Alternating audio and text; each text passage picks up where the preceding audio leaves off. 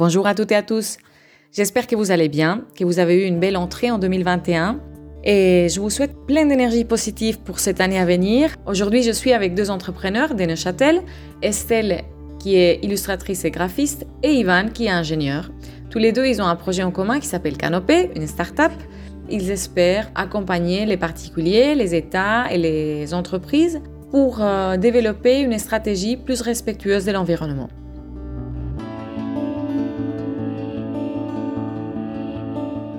En 2018, dans le monde, on comptait 1 milliard d'objets connectés, donc 1000 millions d'objets connectés.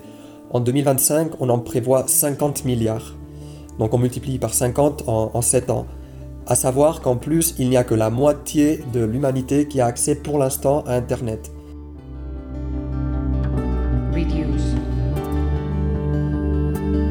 Je vais les laisser nous éclairer sur la question de la pollution du numérique. Mais tout d'abord, qu'est-ce que c'est le numérique? Rethink, react. Ce qui est numérique finalement, en fait, ce sont tous les objets euh, qui sont connectés. On a nos smartphones, nos téléviseurs intelligents, on a aussi euh, les smartwatches et euh, des box internet, des box TV, des routeurs et sans oublier les câbles de fibre optique sous nos pieds. Pour énumérer en quelques chiffres, en 2018, par exemple, le numérique, c'est 4% des émissions mondiales de CO2, autant que le transport aérien. Euh, c'est aussi 10% de la consommation totale d'électricité et 1000 milliards de litres d'eau. Euh, et en 2025, ces chiffres euh, ont prévu de doubler, voire de tripler. Le numérique serait de 8% des émissions mondiales de CO2, autant que le transport routier. et la consommation électrique et en eau vont doubler. En fait, chaque appareil électronique a son propre impact de par son cycle de vie. Son cycle de vie, c'est quoi? Finalement, c'est euh, ça comprend les étapes de fabrication, euh, d'utilisation, mais aussi de recyclage. Euh, la fabrication, elle représente la plupart des cas l'étape la plus polluante, euh, puisqu'elle a un impact de 70 à 90% euh, du total de l'appareil. Ben, par exemple, l'impact d'un smartphone se fait principalement à son achat, car 90% de sa pollution se fait à sa, fabrication. Et ben voilà une bonne raison pour garder nos appareils le plus longtemps possible. Exactement, oui, oui c'est important de, de, de, les garder le plus longtemps ou de minimiser euh, les achats. On a aussi euh, ce qui est un très grand polluant, c'est les data centers, ou on les appelle aussi les centres de données. Euh, ce sont des endroits où l'on regroupe euh, des serveurs informatiques qui conservent nos données, nos emails, des documents sur le cloud, des discussions sur les réseaux sociaux. Et en fait, ces serveurs, ils sont alimentés H24 en électricité. Et en fonction euh, d'où l'on décide de les stocker, soit aux États-Unis, soit en Suisse, ben, l'impact environnemental, il n'est pas le même. Aux États-Unis, par exemple, la production, la production d'électricité est faite de charbon, alors qu'en Suisse, elle est principalement avec de l'énergie hydraulique. Donc elle est beaucoup moins polluante. Comment on peut savoir si nos données sont stockées dans des data centers qui sont en Suisse ou aux États-Unis? Il est clair que quand on stocke nos mails ou qu'on utilise Gmail ou qu'on utilise Google Cloud, bah là, nos, fichiers, principalement, ils sont stockés de l'autre côté de l'Atlantique. Si on privilégie des, opérateurs, des produits, des services euh, suisses, il est clair que les données auront une tendance à, être stockées euh, en Suisse et donc privilégiées d'une euh, électricité beaucoup plus verte. Donc c'est en, choisissant sur les produits que l'on agit sur le lieu de stockage principalement.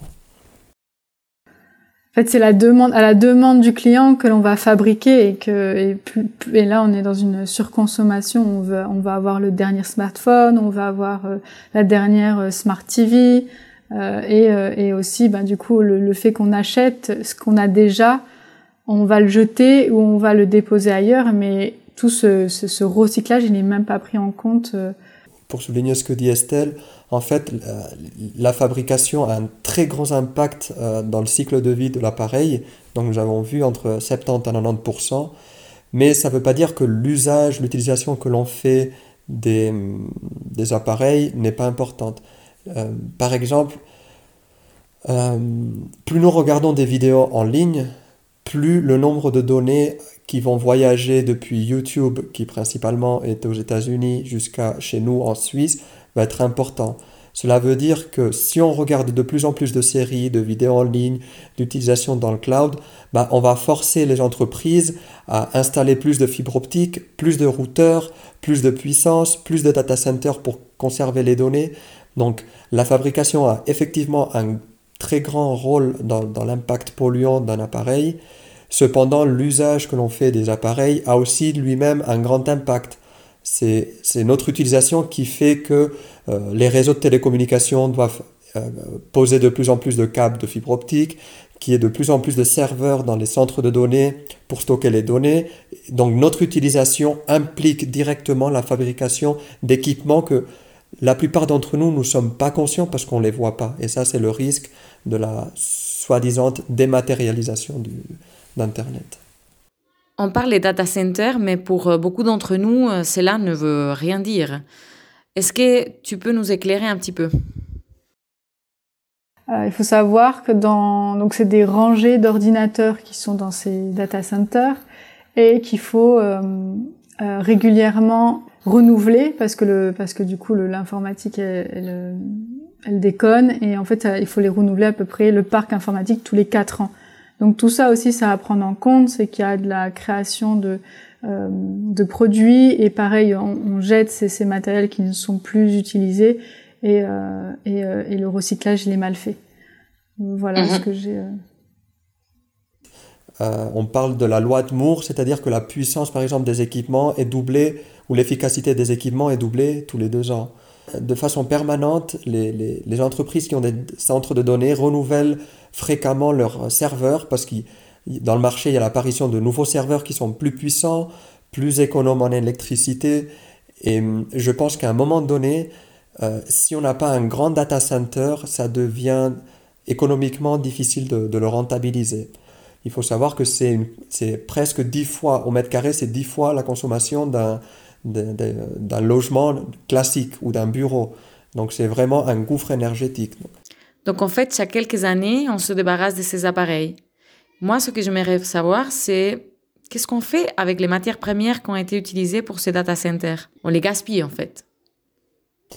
Oui, alors euh, pour donner des chiffres, pour que les personnes comprennent à quoi ça représente, un serveur informatique, ça représente un peu comme une tour de PC. Et euh, la fabrication d'un seul serveur, ça représente 500 kg de CO2 par serveur. Euh, comme tu as dit, Patricia, pour fabriquer un, serveur dans un centre de données qui va uniquement, la plupart du cas, stocker nos données, euh, il y a ce qu'on appelle les terres rares. Les terres rares, ce sont des, des matériaux avec des propriétés très particulières que l'on vient extraire de la roche. Donc les terres rares, c'est pas qu'elles sont rares de par leur concentration qui est faible dans la terre, c'est pas ça, c'est qu'elles sont rares. Il faut extraire une grande quantité de roches pour trouver une petite concentration de ces terres. Donc on, imagine que euh, l'extraction est très pollueuse, on utilise des énergies fossiles, ensuite il faut les séparer de la roche, il faut utiliser des produits chimiques. Donc c'est vraiment très coûteux, autant pour l'environnement que énergétiquement. Et et c'est vraiment un, gouffre de, terres rares qui, paradoxalement, certaines de ces terres rares qu'on utilise pour le numérique sont aussi euh, essentielles à la transition environnementale. Les panneaux solaires utilisent euh, ces terres rares.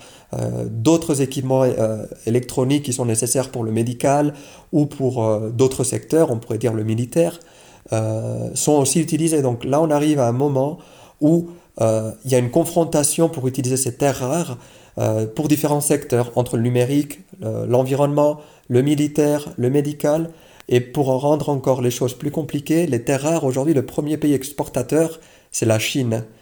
Euh, donc quand on voit les conflits géopolitiques aujourd'hui entre les États-Unis et la Chine, ça, nous, ça commence à être un peu compliqué. Si à cela on ajoute euh, la crise climatique, l'extraction de terres rares va devenir de plus en plus rare toutes ces terres rares qui le plus souvent ne sont pas recyclées encore pour produire nos objets connectés. Et puis c'est quoi nos objets connectés? Donc c'est on, compte en Europe, c'est à peu près entre 8 à 9 équipements par personne. Euh, pour les États-Unis, c'est un peu moins que du double, c'est à peu près 15 équipements, il me semble, pour, euh, par américain. Alors on compte la smartwatch, le smartphone, la tablette, le PC, la, voiture, le GPS, euh, l'aspirateur connecté, la friteuse connectée, le frigo connecté. Ça va très très vite, le, le, haut-parleur connecté, voilà, tout qui est connecté. donc ce qui fait que Aujourd'hui, on est dans un, ce qu'on appelle bah, le, suréquipement numérique. Et comme disait Estelle très bien, c'est qu'il faut, plutôt que d'acheter, bah, il faut penser à réparer ou à acheter d'occasion, reconditionner. Parce que sinon, à ce rythme-là, il y aura, euh, il y aura pas assez de ressources dans 20 ans. Ça a été prouvé que dans 20 ans, à ce rythme-là, nous n'aurons pas assez de certains matériaux pour continuer avec le rythme actuel un aspirateur connecté, une friteuse connectée, un frigo connecté. Est-ce que nous avons vraiment besoin de tout ça? Le numérique va plus vite que, que notre compréhension du numérique. C'est vraiment un c'est comme donner un jouet à un enfant, il va jouer mais il va pas forcément savoir quelles sont les conséquences, le, danger de ce jouet. Euh, le numérique, il faut comprendre aussi que c'est positif, ça nous a donné, ça nous a permis d'évoluer, ça nous permettra, euh, à mon sens, de, résoudre en, partie cette crise climatique. Il ne faut pas cerner le, numérique comme quelque chose de que négatif. Le numérique, par exemple, euh, il y a le chauffage à distance. On, peut dire que pour les personnes qui travaillent toute la journée dehors, bah, avant d'arriver à la maison, 10 minutes avant, ils se connectent à une application mobile et, et, ils programment le, le, le, chauffage ou la climatisation pour que quand ils rentrent à la maison, les conditions soient optimales. Ces personnes-là, peut-être sans le numérique, auraient laissé le chauffage toute la journée. Donc, c'est vrai qu'on vit dans un monde de luxe où on ne voit pas quelles sont les conséquences avec les téléconnectés, mais peut-être qu'il y a des personnes qui ont besoin de téléconnecter parce qu'ils travaillent depuis la maison, etc. Je, pense qu'il n'y a pas de réponse de oui ou non. Euh, là où je veux venir, c'est qu'il faut peut-être se poser les bonnes questions. Est-ce que j'ai vraiment besoin? Si oui, est-ce qu'il y a une façon d'obtenir cet équipement d'une façon qu'il ait le moins d'impact possible? Alors une fois de plus, est-ce qu'on peut l'acheter d'occasion? Est-ce qu'au lieu d'acheter une télé qui représente à la fabrication 3 3000 kg de CO2, 3 tonnes de CO2, euh, est-ce qu'au lieu d'une 46 pouces, est-ce qu'une 40 pouces, elle me convient? Est-ce que je dois vraiment acheter au Black Friday ou est-ce que je peux attendre le jour où mon ancienne télé, elle va, elle péter? Avec le, le bon travail qu'ils font les équipes de marketing, je me dis quand même que des fois, on a l'impression qu'on a vraiment besoin et en fait, en réalité, on pourrait s'en passer. C'est clairement la société de consommation. On est dans, le numérique, on est aussi dans cette société où euh, n'importe quel opérateur, quand il y a le nouveau iPhone ou Samsung qui sort, bah, ils font des prix grabés. On a l'impression que si on n'achète pas ce smartphone, on est en train de perdre une bonne affaire. Et que notre euh, iPhone ou Samsung, juste le modèle avant, il sert plus à rien. Donc, je pense que, comme disait Estelle au début, l'information est très importante pour être conscient de qu'est-ce que ça représente, nos achats et notre, train de vie numérique. Une fois qu'on a les informations, il est très difficile de continuer à acheter et à utiliser le, le numérique de telle façon qu'on le fait aujourd'hui. Bien, bien. Bon, alors euh, parlons de notre utilisation sur Internet. Par exemple, nos emails. Euh, j'ai entendu parler sur euh, l'équivalence de un email égale 20 grammes de CO2, ce qui correspond à une ampoule allumée pendant une heure. Alors oui, envoyer, recevoir, traiter et conserver un email, ça a un impact environnemental. Euh, à savoir que chaque heure dans le monde, on envoie 10 milliards d'emails. Donc 1000 millions d'emails chaque heure. sans compter les spams. Donc pourquoi ça a un impact euh, environnemental Et ce qu'il faut qu'on comprenne, c'est qu'à chaque fois qu'on utilise Internet, nous générons des données numériques. Un email, un message, euh, regarder une vidéo, ce sont des données numériques qui vont d'un point A à un point B. Par exemple, c'est une vidéo qui va de YouTube, qui est en Californie, ou en, ou en Virginie, aux États-Unis, jusqu'en en Suisse, à Neuchâtel ou à, ou à Genève. Donc ça, c'est des données que forcément vont être créées transporter et stocker à un moment donné. Mais les serveurs vont consommer de l'électricité pour conserver ces données que nous, on va utiliser une fois. Nous allons, par exemple, nous allons réserver un camping, euh, une semaine au camping, nous allons recevoir un email, et cet email, bah, vu qu'on ne sait pas quelle est la, pollution, nous allons le conserver au cas où. Et cinq ans après, au cas où, on l'a toujours. Avant, quand on envoyait une lettre, euh, on imprimait la feuille, on imprimait la lettre, donc on avait un papier, on voyait qu'il y avait un papier qui était physiquement entre nos mains, donc on avait coupé un arbre, il y avait de l'encre, on mettait dans une enveloppe, cette enveloppe avait été créée, nous allions à la poste, on savait qu'un facteur allait prendre une voiture, allait utiliser de l'essence, etc. Donc là, on voyait réellement l'impact.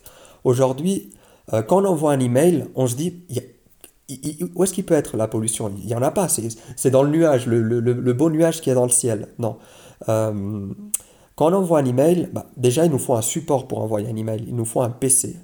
Euh, ce PC, il va utiliser une connexion Internet. Donc cette connexion Internet, ça va passer par la box Internet, qui elle est reliée à des fibres optiques. cette fibre optique est reliée à, un data center en Suisse, si on envoie un Gmail, à une adresse Gmail, notre email, sûrement ça peut aller euh, de l'autre côté de l'Atlantique. Euh, en moyenne, il a été calculé qu'un email parcourt 15 000 km avant d'atteindre son destinataire.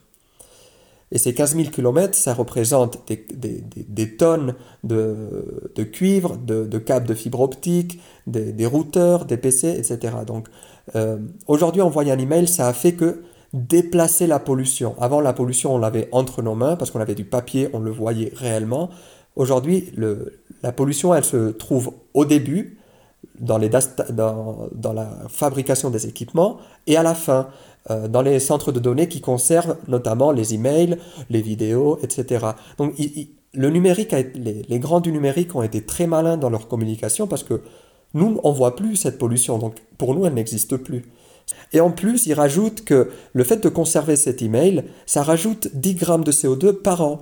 Euh, parce qu'on va le stocker, ça va prendre de la place dans un serveur, et vu qu'il y a de la place qui est prise, on va euh, fabriquer de nouveaux serveurs pour d'autres emails, et quand on voit la quantité d'emails qu'on sauvegarde, euh, on comprend pourquoi c'est si important. par exemple, ce qui est important de comprendre aussi, c'est que c'est pas pareil d'envoyer un email d'une adresse ProtonMail en Suisse à une adresse ProtonMail en Suisse, l'impact euh, environnemental est beaucoup plus faible que si on envoie de Gmail à Gmail. Comme, a dit Estelle avant, aux États-Unis, c'est principalement le charbon qui sert à générer l'électricité. En Suisse, c'est l'énergie hydraulique. En France, c'est l'énergie nucléaire qui est aussi très propre au niveau du CO2. Donc, c'est pour ça que c'est très difficile de donner un chiffre de CO2 à un email, parce que ça dépend de la taille, ça dépend d'où il va être stocké, ça dépend de combien de kilomètres il va faire pour atteindre son destinataire. Mais il faut rappeler que les emails ne représentent que 5% de la pollution digitale.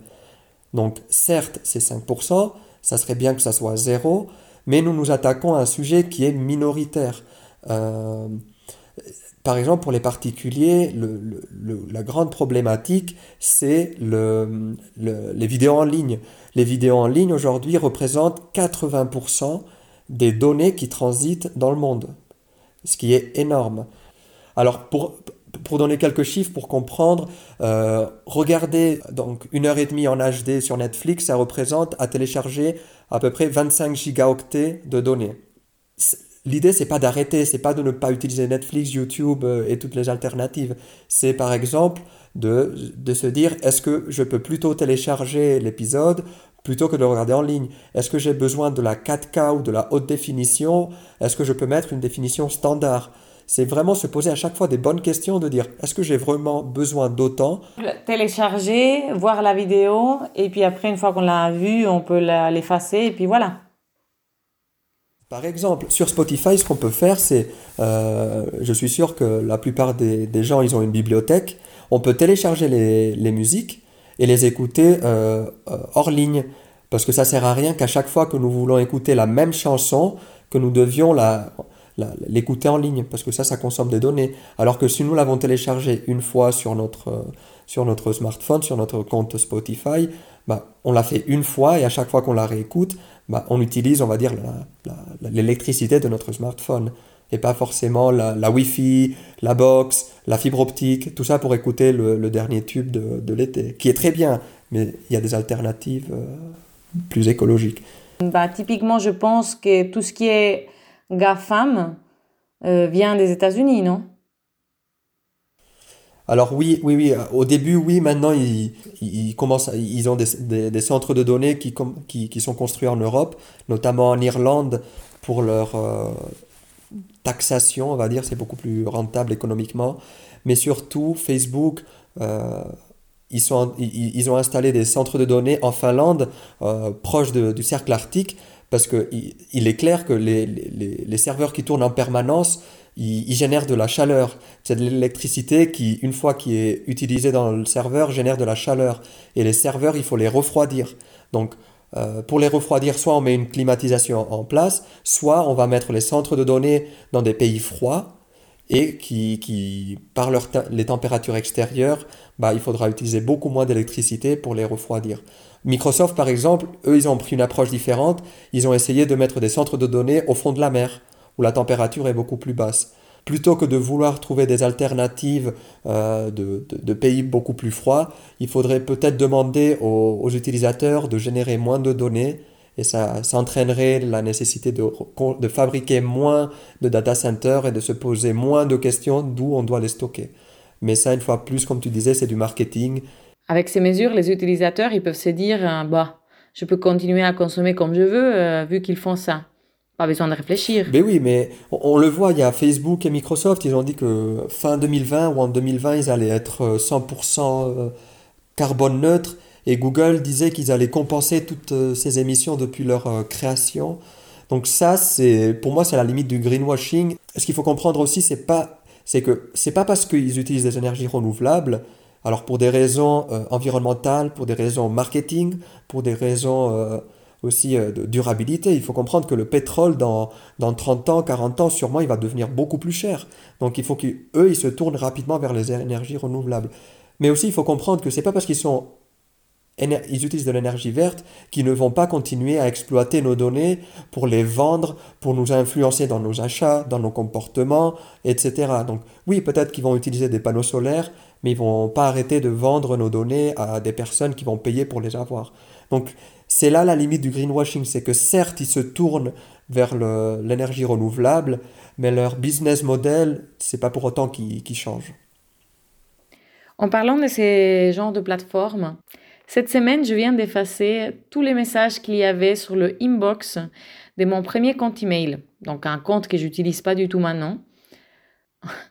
J'ai effacé 10 000 emails. Je pense que je ne suis pas la seule, mais je trouve ça monstrueux. Effectivement, t'es pas pas la seule hein, à avoir ce un, un, un, email avec énormément de une boîte mail avec énormément d'emails. Nous, par exemple, on a une amie en commun, on, a, on lui a demandé euh, bah, par hasard combien elle avait de mails. Elle avait elle c'est une, une adresse mail qui est active et elle avait à peu près 25 000 mails. On s'est dit ah oui d'accord et, ça c'est qu'un particulier. donc là euh, donc non tu n'es pas la seule et effectivement euh, c'est assez difficile de d'aujourd'hui de trouver une solution pour pouvoir stopper en fait les spams, donc ces, ces, ces courriers indésirables. Euh, après, on, il existe aujourd'hui des boîtes d'email euh, alternatives suisses qui proposent euh, bah, des services équivalents aux, aux emails américaines comme Google ou euh, Gmail, pardon. Euh, et on a par exemple Protomail qui met en avant la sécurité de nos données où euh, les boîtes mail sont cryptées et là, euh, là forcément, on n'a pas euh, l'entrée de, spam, ou alors Infomania qui privilégie plutôt l'approche écologique. donc ça, c'est assez intéressant. Il existe aussi une application qui s'appelle CleanFox et, et, en fait, elle permet de, se désabonner des newsletters seulement. Nous, nous avec du coup avec Ivan, on a créé une application euh, qui, est, qui est disponible sur euh, Android et iOS, euh, qui permet en fait de désencombrer le cloud de, de nos données informatiques, donc désencombrer euh, nos emails qu'on a stockés, comme cette fameuse amie qui a 25 000 mails et qui se dit mais oulala mais par où on va commencer pour par où je vais commencer pour pouvoir supprimer mes mails? Et en fait cette application elle est née de l'idée voilà de supprimer facilement nos mails grâce à des filtres euh, ou alors de stocker nos données euh, en interne, donc en local, de les stocker euh, sur nos smartphones, sur nos ordinateurs, etc. Donc juste pour rappel, elle s'appelle comment votre application? Canopée, 6 février, elle sera, elle sera vraiment en ligne pour tout le monde. Voilà. ce qui est bien, c'est qu'elle est assez, euh, elle est ludique. On va comprendre facilement euh, l'impact qu'a notre euh, notre boîte mail, qu'est-ce qu'elle génère en, en, en, carbone, parce qu'il y a un indicateur carbone qui sera sur la page d'accueil et qui et qui annoncera, ben voilà, votre mail, elle est il y a autant de, de, CO2 qui est généré dû à son stock, dû au stockage de mails, aux envois ou à la réception, ou même ce qui est dans la corbeille, parce que souvent, comme l'a dit Ivan, on, supprime, mais c'est toujours dans la corbeille. Et en fait, euh, vu que le, le, le, consommateur il sera euh, euh informé euh, de, de, de, l'impact de sa boîte mail avec cette application, et aussi c'est un peu compliqué de savoir ben, c'est quoi effectivement tant de, tant de kilos de CO2 ou 60 grammes de CO2, ça équivaut à quoi? Ben Là, on a mis en place des exemples simples comme euh, voilà, des, des, des, des, images qui représentent des allers-retours euh, Paris-New York ou des arbres coupés, ça équivaut à autant de grammes de CO2. Donc euh, ça serait assez simple de comprendre combien génère notre boîte mail et enfin de pouvoir supprimer et stocker ces emails. voilà, pour que chacun comprenne bien l'impact de ces emails à différentes échelles. Il y a d'autres fonctionnalités aussi comme par exemple voir notre cadence en fait entre entre les envois, la réception, la suppression des emails, pour voir ben, finalement si on est des, des bons élèves. voilà. Et euh, bon là, forcément, avec cette application, on s'attaque euh, aux mails, mais euh, c'est vrai qu'il y aurait beau, enfin c'est comme il a dit Ivan, hein, c'est vraiment une infime partie de de ce qu'est la la pollution numérique. Super, merci. Alors on s'est réjouit d'avoir cette application Canopée et pouvoir désencombrer nos boîtes mail.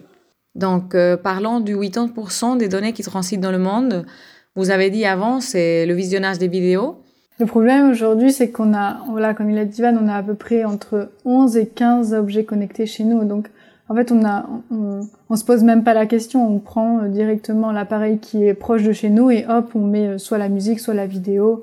Donc, c'est vraiment se poser des questions si j'ai besoin de regarder ou j'ai envie de regarder, une fois de plus, il ne s'agit pas de ne plus regarder, mais de, de se dire, est-ce que je peux euh, télécharger? Est-ce que je peux réduire la qualité? Est-ce que j'ai besoin de la, d'une télé ou, de, ou d'un écran pour, pour cette action? Est-ce qu'on peut simplement euh, l'écouter sur un haut-parleur sans forcément besoin d'image? Donc c'est, se poser ces questions. Et comme disait Estelle, c'est, c'est, avec l'information que, qu'on prend conscience de nos habitudes et qu'ensuite on se met en, place des, on va dire, des, bonnes habitudes numériques.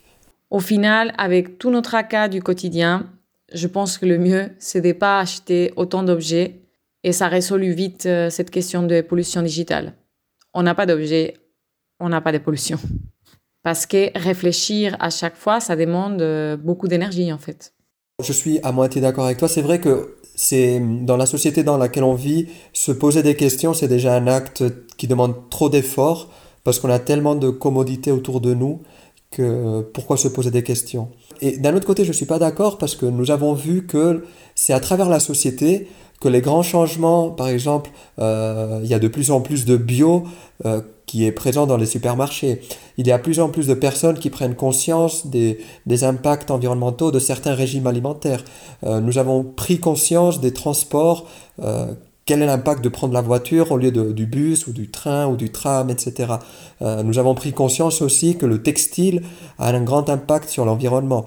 Et mine de rien, de nos petites habitudes de dire ah ben je vais plus acheter ça ici, je vais acheter ça plutôt là-bas, ou je vais consommer ça euh, localement plutôt que d'acheter des, euh, des fraises en hiver, j'en sais rien.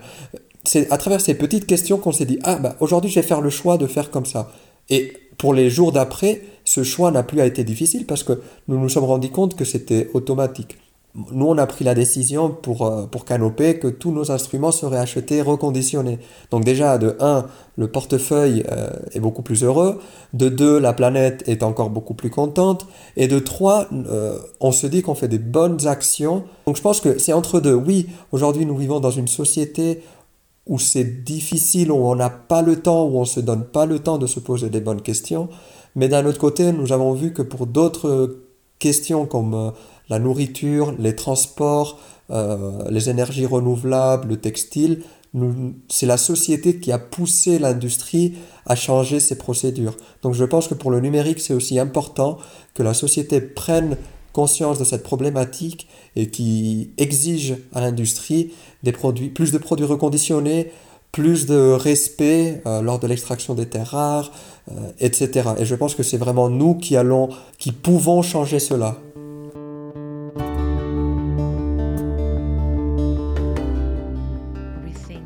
Mille merci à Estelle et Ivan de cet échange riche. Merci à vous d'avoir écouté cet épisode.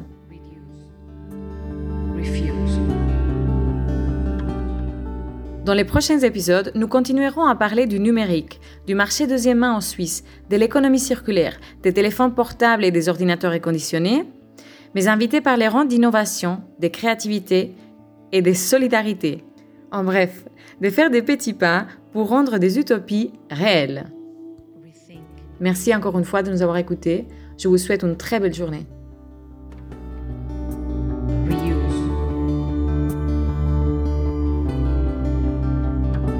Rethink.